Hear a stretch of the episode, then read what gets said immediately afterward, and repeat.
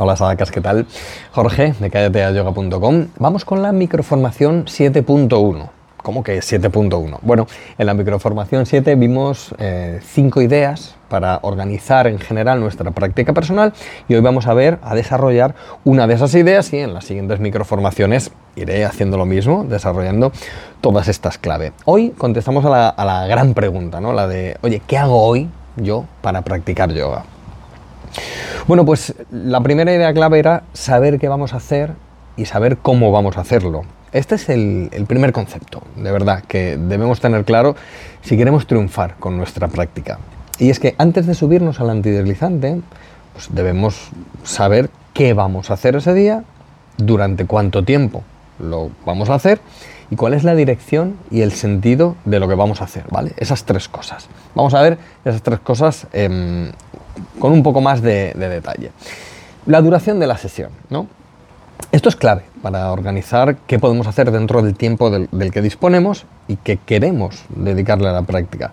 Una vez que sabemos cuánto tiempo vamos a hacer yoga, pues a partir de ahí podemos configurar la secuencia y el número de repeticiones de, cada asana o de cada preparativa.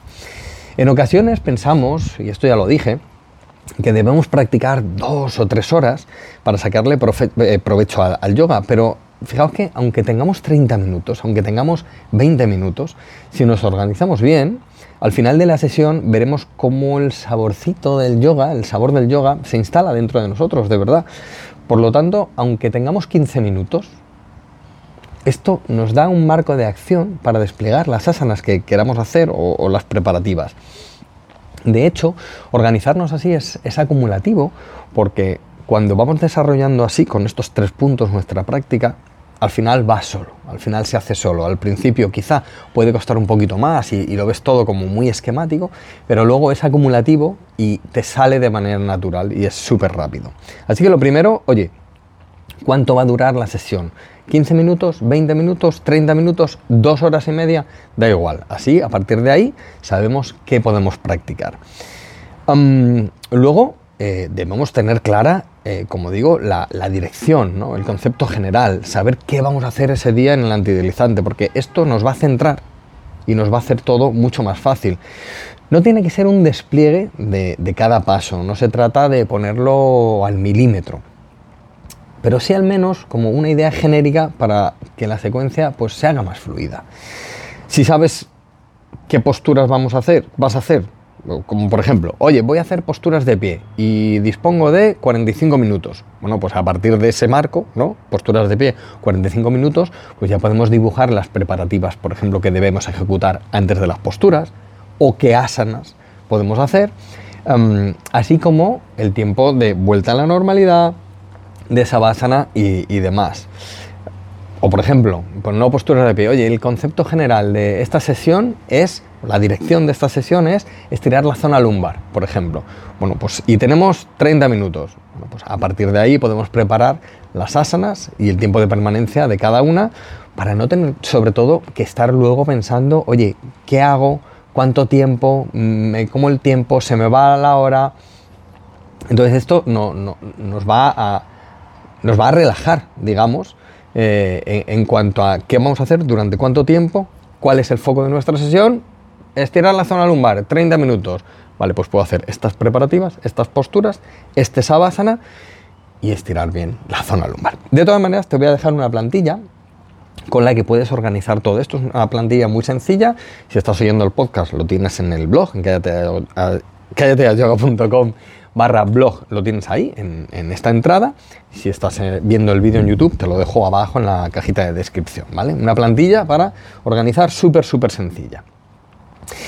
No hace falta que, cada vez que vayas a hacer yoga eh, tengas que hacer un, análisis extremo, ¿no? Lo que decía antes. Es simplemente pues, tener el concepto general, tenerlo claro y luego es acumulativo.